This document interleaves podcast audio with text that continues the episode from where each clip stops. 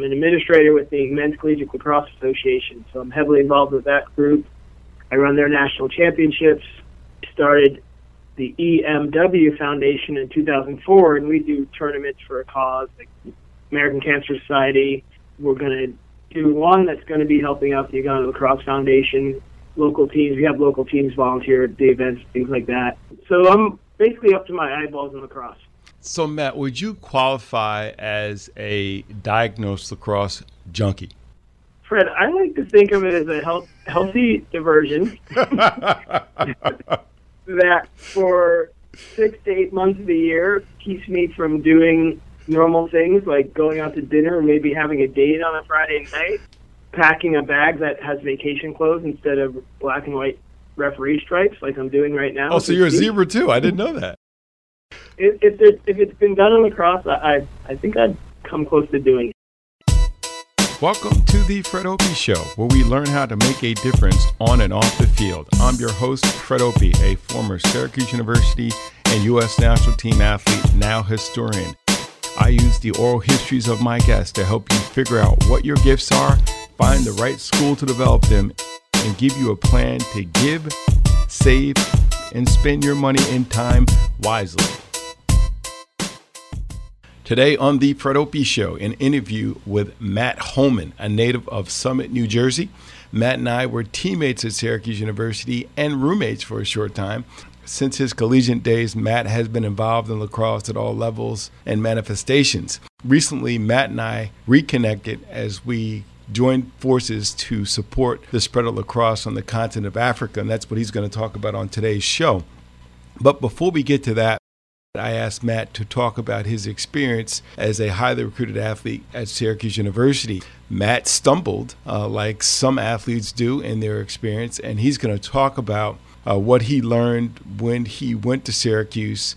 And as he describes, just wasn't ready for the big stage yet. So he's going to unpack um, what I think is really important and something that people often don't talk about. That is the failures that we have and then the lessons that you learn from those failures. By the way, we do have an interview coming up with Chris Bates, the former head lacrosse coach at Princeton University. You can find that interview on my Facebook page.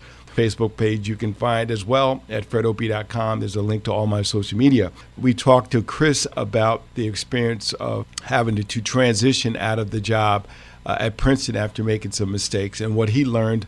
John C. Maxwell's book, Failing Forward, talks about that whole concept. Well, Matt's going to do the same thing, talk about that and the lessons learned. And then Matt's also going to talk about his involvement in club lacrosse at the collegiate level, which is something that people don't necessarily think about as an option.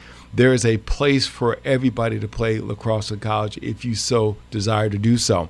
And Matt's going to talk about that and give you some strategies if you're at a college and or university and there is no club team and there's no varsity team and you want to start one. Matt's going to talk about that. And then in the last segment of the interview, he's going to talk about the spread of lacrosse on the continent of Africa and his work and my work in lacrosse at, in Uganda, as well as what's been happening in places like Kenya and aspirations for lacrosse become a Olympic sport. For that to happen, it has to spread to every continent in the world. So that's today on the Fred Opie Show.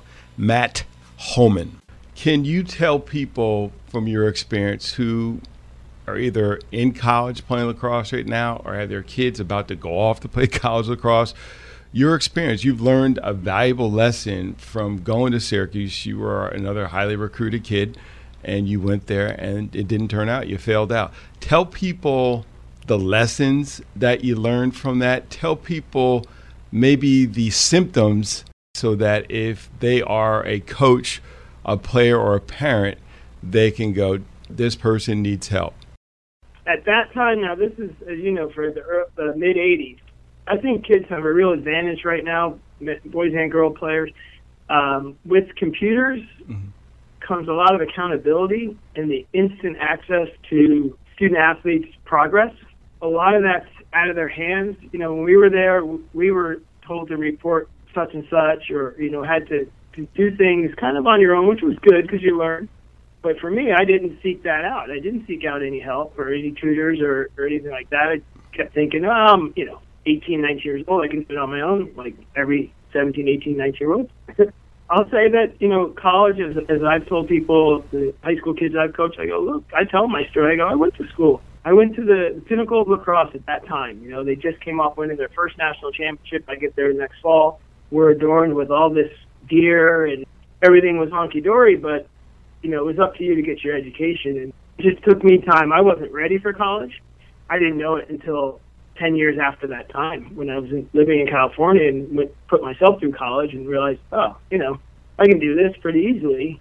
It came to me well once I learned what kind of student I was, but I didn't have any idea of what type of student I was at the time. So I guess the lesson learned there is pick a school that if you unfortunately broke your leg and the, and the physician said you can't play sports anymore mm. if you want to walk properly or you know something like that mm-hmm. do you still want to be on campus there and, and I heard you talk about recruiting uh, a couple of uh, podcasts ago. There's a lot of sideline talk, I call it, at tournaments in the summer. Mm-hmm. And I even hear it when I'm refereeing, and you'll hear people, oh, you know, he's getting looked at, or she's getting a scholarship for this or that. Mm-hmm. And people don't understand a $500 scholarship for books from a school is technically a scholarship. So that's what the parents bragging about. I got a scholarship to, you know, such and such school that costs twenty five, thirty five thousand dollars a year. They gave yeah, you five hundred bucks. You're any, committed. Any dollars, yeah, you know, any dollars that oh, you man. get received from the school is considered a scholarship if yeah. it's for non academics. Yeah. And you can get academic scholarships at D three schools, which I think are highly more regarded because it's for your academic performance. So, mm. what you just said is profoundly important. You know, I liken it to this: the scholarship for the kid has become the bling. It's the Beamer, it's the Mercedes, it's the bragging rights that parents, sure. and I'm one of them. It's like you know, it's not look at my my diamond, look at my you know my Maserati. It's my kids got a scholarship to X school that's in the top ten, and as you just said. It's an illusion because what is that scholarship actually worth? Number one. But number two, I think the point you made is so profound. If your son or daughter can't play anymore, would they stay there? And you, right. as a parent, we're the ones that got the fully developed frontal cortex. You can't just set your kid loose to choose a school. You better do right. some pushing and prodding like a doctor does when you come in the audience and come to the doctor's office and find out is this legit that the kid really wants to go there or is this look me and you were both I'm guilty folks. I'm gonna say it first. I went to Syracuse to play lacrosse. While I was there I got a degree thank God. But it was a stupid reason to choose a school. Right. You chose it because of lacrosse and what you were doing at the time and that's your whole world really and you think it's the whole world. And and then what happens to that world when you are the man or the girl in high school? You you know you king of the camp, and then you get to the next level, and now you have to watch games. You know, I tell people I know I went through what would have probably been a diagnosed depression when I wasn't getting playing time. You know, so right. I, I, think all those things are important, and I, and I I'm very thankful that you were authentic and letting people know because these are real issues that people don't want to talk about. Do you want to go to school without student loans? Need an after graduation five year plan? Are you interested in increasing your income and creative outlets? Do you have a plan to give, save, and spend more? My new book, Start With Your Gift. Understand and monetize it while serving others with it. It's the best book I know out there for accomplishing these goals. If you got a kid who was like me, a big time lacrosse junkie, have them read the book. It's a lacrosse memoir slash career advice. It will save you a lot of headaches in the future and your child, male or female. If you know a kid who's into hockey, basketball, whatever the sport is, it's a good book for a kid like that. It's appropriate for somebody who is 14 to 44. If you have kids or grandkids and you want to make a difference in their life, purchase them a copy of Start With Your Gift. It's available in Kindle and paperback, and you can get it on Amazon.com. You're involved in club lacrosse at the college level, and I don't think people understand that that is an option. There is a place for you to enjoy your college experience with lacrosse as part of the experience if you play club. Briefly tell people about the opportunities to play lacrosse at the club level and just yeah. how organized it really is the Men's Collegiate Lacrosse Association. So that's what we're talking about. It's mm-hmm. called the MCLA, mm-hmm. Men's Collegiate Lacrosse Association. Uh, MCLA.us. Look it up, folks. It is the largest organization, say NCAA Division One, Two, and Three schools playing organized lacrosse in the country. We're larger than Division One. We're we're 190. I think it's 193 universities. Stanford University, Cal, Michigan State, Florida State, Boston College, Grand Canyon, Chapman University, Arizona State, BYU, Colorado, St. Thomas University, St. John's University, hmm. in the middle of the country there. There's just all sizes and shapes, large campuses with huge NCAA football and basketball athletics, smaller campuses with great access to, to international learning opportunities. Just a variety of educational opportunities that you're going to graduate with uh, from a, from a school that has a strong alumni, you mm-hmm. know, great job potential. That's always something to consider. Yeah. Uh, and all the time you've played highly organized lacrosse, just not the NCAA Division One model, mm. which people have to understand. That is a commitment, and when they say commitment, they really mean job. And it falls just in line with with all the talks in you and we've all heard it the last ten years, even more, about how to compensate student athletes because they don't have time to get a job. Mm. Well, that's that's a perfect example. An MCLA athlete, we've had proctored final exams during the national championship week. Wow. The player, the student athlete can say, okay, yeah, I'm still going to class and that's my priority, but geez, lacrosse is a close second. So this year in 2018, 2019, we're committed to the Regional Athletics Complex in Salt Lake City, Utah. That's where the Women's Collegiate Lacrosse Association had their championship last year. This is the World Championships. This is the greatest thing ever, and that's the, it's the Super Bowl for them. And that's mm. the way we treat them. We just had a team here at Babson College where where I uh, teach the create a team, and I served as their faculty advisor for it. And one of the things I oh, did cool. is I asked uh, the student uh, Nicholas Sparks, who did a great job organizing it here on, on campus. I required him to come up with a code of conduct for the team, and I required also that they have captains from each of the class, first year students sophomores, juniors, seniors, so that there's full uh, participation. If something goes awry, that it's that group that will get together, ask me to come, and you all you police yourself. But I think that was real important. If you're on a college campus or about to go off to a college that doesn't have a club team and you want to create one or organize one, what does one do? If you want to start a club lacrosse program, um, first start by looking at mcla.us and hit the conferences link. I think it is. Mm-hmm. Reach out to that president, and they'll they'll basically give you the same steps. It's okay, great. You know, our next annual meeting is such and such date. You need to come there with a firm calculation of having first of all player numbers because 15 guys is not going to be a team you can sustain for four months. Do you have a plan? You know, a plan for raising money, or how's your how's your team supported? Most of the teams are supported by um, a small portion of actual money from their university, but a larger support from the university is just facilities, athletic trainers, which are two huge hurdles for any team. And and then you know having the player count, like I said, you have to have a non-playing coach, an adult non-playing coach who's mm-hmm. knowledgeable. You know, we don't. There's no self-coaching or player coach stuff. The link for people sure. who are interested in starting a club team at their college is what again? Men's Collegiate Lacrosse Association. So M as in men's, C L A dot U S. And the same is true for women's. Uh, do you know the site for, for women's, WCLA.org or it's dot .com. Please email me at fdopie at gmail.com and share your questions. I will repeat them on the show so people get the benefit of your question and my response. Invite me to speak and host a Fred Opie show at your school, club team, or camp by emailing me at fdopie at gmail.com. Hosting the show is a great way for the older students who are interviewed to pass on positive peer pressure to younger students. And during the Q&A with the audience, I share a perspective I wish I had when I was younger. Now back to the show. Lacrosse got started in Africa with the work of Kevin Dugan, Fields of Growth, and then also the efforts of FCA Lacrosse. And we're talking with Matt Holman, Fred Lacrosse in Africa, but more specifically in Uganda. I wouldn't say Africa lacrosse in general because there's different groups doing different things in each country.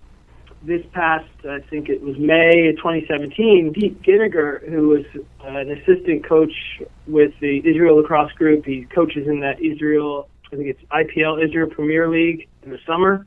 That's where he came across meeting and coached a couple of the Uganda players that were over there on scholarship uh, two years ago. And they reached out, the local group there, which is the Uganda Lacrosse Association, reached out to him asking him to be the coach of the next men's team for the 2018 games coming up. But we've been doing it in kind of like third gear, and now we have to step it up to uh, fifth gear. Getting that full on tax exempt status was, was huge. On the, on the ground, grassroots organizing in Uganda, what is their goal? What are the challenges to achieving that goal? There's the Uganda Lacrosse Association. That was the one of the measures or, or I guess, structures that Fields of Growth helped the local group create themselves, central organization, similar to what we might think of as U.S. lacrosse in its infant stages. Their mandate really, so far, has been a really good job of working with their government to be the recognized organization sponsoring lacrosse in the country by the Uganda, the Uganda Council of Sports. So that's a real huge thing to be recognized because they don't recognize many sports there. I think they only have soccer, basketball, and now lacrosse is recognized. Just like U.S. lacrosse back in the 80s. Great ideas that just have to be channeled and funneled. So Pete Ginniger, our head coach, is heavily involved with movement of creating a sustainable organization. And we're using the U.S. lacrosse model because why not? You know, mm-hmm. you don't you don't want to create the, recreate the wheel. So we are trying to use aspects of it that fit with a third world country that with very limited resources. You don't go down the corner store and buy a ball, Fred. Those come over in our suitcases when we send coaches over there. Now you step forward to October of 2017 and we create the Uganda Lacrosse Foundation. Uganda Lacrosse Foundation now, our mandate is focused on international play for men's and women's lacrosse at the four main levels that the Federation of International Lacrosse sponsors men's open, women's open, women's U19, and men's U19. That's all we can handle right now. We have a lot of great ideas on paper. As you know, I've asked you to come on as an honorary board member. Casey Powell's an honorary board member. Bill Day's an honorary board member. Katie Ferguson's an honorary board member. We have our first honorary board member from Uganda, born and raised there, John Magoba, who was in X. He was on the first ever national basketball team for Uganda So he's joined us. We're really slowly making inroads, building that structure, kind of setting it up for a long term thing. So this is not a one off project for, for Coach Ginniger and I. Pete is the ULF president. What can people do to help? Uh, you mentioned right. the fact is in Uganda, it's kind of funny. It reminds me of growing up playing lacrosse in Westchester County early on, where you could not buy a stick in my town. I don't even know if that's the case now. Can you buy a lacrosse ball or stick in my hometown? How much less you can't find one in a whole country or possibly a whole continent? How much can people do in terms of donating equipment? Certainly, they can send money. Right. If they want to donate money through the nonprofit that we as a board have set up, where can I do that? We're Uganda Lacrosse Foundation on Facebook. Mm-hmm ugandalacrosse.org, and that's where I really would just encourage people to go to. Got some great, simple information to understand. You can hit the donate button. My personal goal is to raise cap. We need to have some money in the bank. So just make a donation right now. And if you want, make an annual donation because that even helps more because we are going to be doing this every year with teams going to the World Games.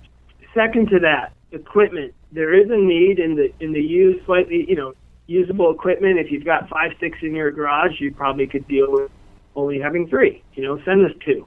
You have some cleats that are slightly worn, send mm. us two. So we are developing a process to make it more efficient, I'll say, to get donated equipment shipped to Maryland, where that's going to be our staging area. We're connected with some Ugandan American residents that ship quarterly over in you know big containers. They're excited with what we're doing they've agreed to to allow us some space in those containers. It, does cost money. It's about two hundred dollars per box that we send. What we want to do is develop kind of a one page flyer that just says, "Hey, you want to do a community project? Here's what you can do. You know, have a donation drive for gear, put it in this size box, and also raise 200, uh, 200 250 bucks per box, so you can send it to Baltimore and send that donation in and say, here's helping with the shipping. You know, here's some financial help for the shipping. Because what we don't want is, yeah, we need gear. It's all piled up, and we don't have the means financially to, to put it on the cargo ship because it does cost money. I'm involved in a lot of different organizations that collects and distributes donations. Folks, only donate stuff that you would currently be using and or wearing. Give your best. Think about that stick that you actually play with, those cleats that you actually are wearing or your child is wearing but has an extra pair. Only give your best. Here's a challenge for anybody that's hearing me and Matt talk about how do you support lacrosse on the continent of Africa, specifically Uganda. Jim Brown, who is and is in the yep. Hall, National Hall of Fame for football and lacrosse. At Syracuse, he wore number 56. So here's my challenge let's have as many people as possible donate 56 bucks at a minimum to the Uganda lacrosse program. And you just send that information again, Matt. Where's the website where they can find a donate button? UgandaLacrosse.org. UgandaLacrosse.org. 56 bucks or more from as many people as possible. Share this. It's a great challenge. Number 56, Jim Brown. I know Jim would, would love this. Jim, if you hear this, or uh, somebody in the Jim Brown network, somebody that played with or against him, NFL players who I know there's a number of people in NFL, their kids who have gotten the lacrosse bug. Please consider donating 56 bucks or more to Uganda Lacrosse. It is tax deductible, so you can write it off on your next tax return.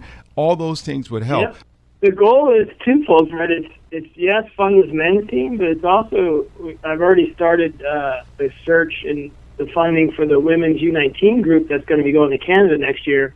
That women's U19 team, along with the Kenya U19, will be the first ever women's teams from Africa going to the World Games.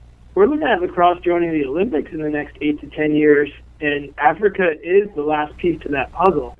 Why do we need Uganda and other countries in Africa? Participating in in the next World Games.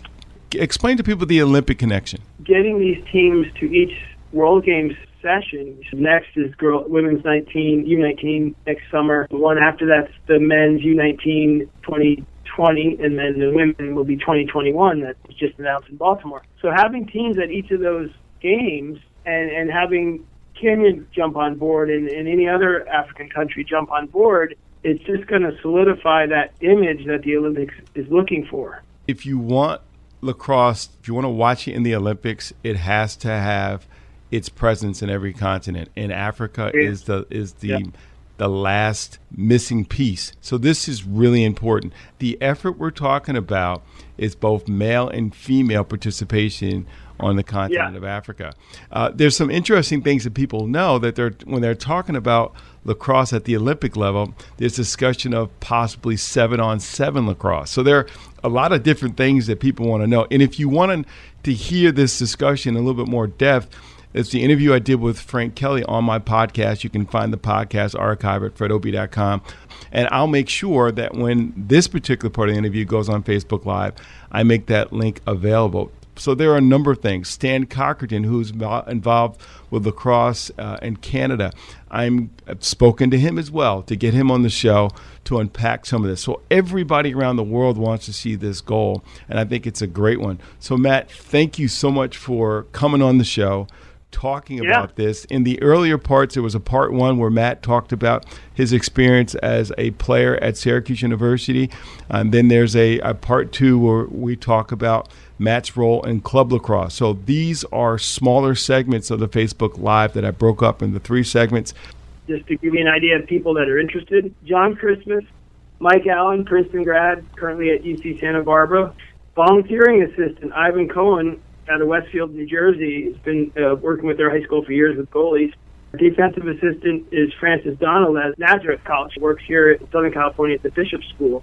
Uh, Mike and Ann Kruka, large donors, Brian Keller from Fit Foods has just sent over two cases of water bottles, four 10 gallon water coolers, some uh, drink mix. You know, groups like that are, are coming on board. Please look us up, UgandaLacrosse.org. We're in the final run right now. We've got uh, about a $50,000 deficit that we need in the next uh, five weeks. Every donation helps. We appreciate the support. Fred, Thank you for having me on the show. Thank you. That is Matt Holman, the brains and the organizational effort behind Uganda Lacrosse. Hey, listeners, we want to make you aware of the Jim Brown 56 Lacrosse Challenge. Donate $56 or more to the Uganda Lacrosse Foundation at ugandalacrosse.org. 56 was Brown's Syracuse lacrosse jersey number. Purchase a copy of my lacrosse memoir slash career advice book, Start With Your Gift post a picture of you holding your copy of the book on Instagram and tag me, and I will donate 10% of the proceeds of your purchase to the Uganda Lacrosse Foundation. It will advance the initiative of getting lacrosse into the Olympics. For that to happen, lacrosse has to exist on all the continents on the globe, and Africa is the last frontier. Your tax free donation will go a long ways in helping spread lacrosse from not just being the fastest game in the United States, but the fastest growing game across the world. An interview with Frank Kelly, a Cornell University lacrosse alum and the visionary for FCA lacrosse in the initiative to make lacrosse an Olympic sport. What's really exciting is what's happening around the world. So, FCA has only been focused internationally for about 10, 15 years. And what's going on in Africa, there's a really close connection between what's going on in Uganda and FCA lacrosse. What's going on in Uganda is leading to really incredible opportunities in Kenya and Rwanda. My hope, like many in the FIL, is to see lacrosse become an Olympic sport in some form by 2024. What's necessary for that to happen at the Olympic level? Well, there's a lot that's been done. I, I, give so much credit to Tom Hayes and Ron Balls and others who've been involved for 40 plus years, going back to the mid 70s when there were only four countries playing. Now there's 55, around 55 sanctioned, officially sanctioned FIL countries playing. So we have enough countries. Uh, the FIL just hired a full time executive director, Jim Scherr, who is a former Olympic wrestler himself he worked uh, for the U.S. Olympic Committee and actually served as the president and CEO of the U.S. Olympic Committee. So he's connected. Mm-hmm. Not a lacrosse guy, but a big time sports association and Olympic International IOC connected leader. So we're, we're confident and helpful that with Coach or with Jim and and, and he's representing staff, us as a sport. As a sport, absolutely. He's full time paid staff executive director for the Federation of International Lacrosse. And is a wrestler. I'm saying he's probably yeah, tough as nails. Tough as nails. We still got this incredible group of volunteers. And so, is it that we need, as a sport, a certain amount of countries playing it for us to get considered? We have enough teams playing it. We need to get, and they, here's what they love. What I've been told, the IOC loves. We have men's teams and women's teams. Okay, um, you want to have the game being played on every continent. Okay, so it's very important that Africa be developed. We have one country playing in Africa. So when you go before the IOC, there's like 28 other sports trying to become Olympic sports. From tiddlywinks to marbles to sports we've never heard of, right? It makes sense. Lacrosse should be there. There were representatives of the IOC at the Denver World Games. Okay. It's close. To check us out. Yes. So we've checked about, I think, seven of the 10 boxes. The, the remaining three were very, very close. So it's within reality it's, it's not a pipe dream.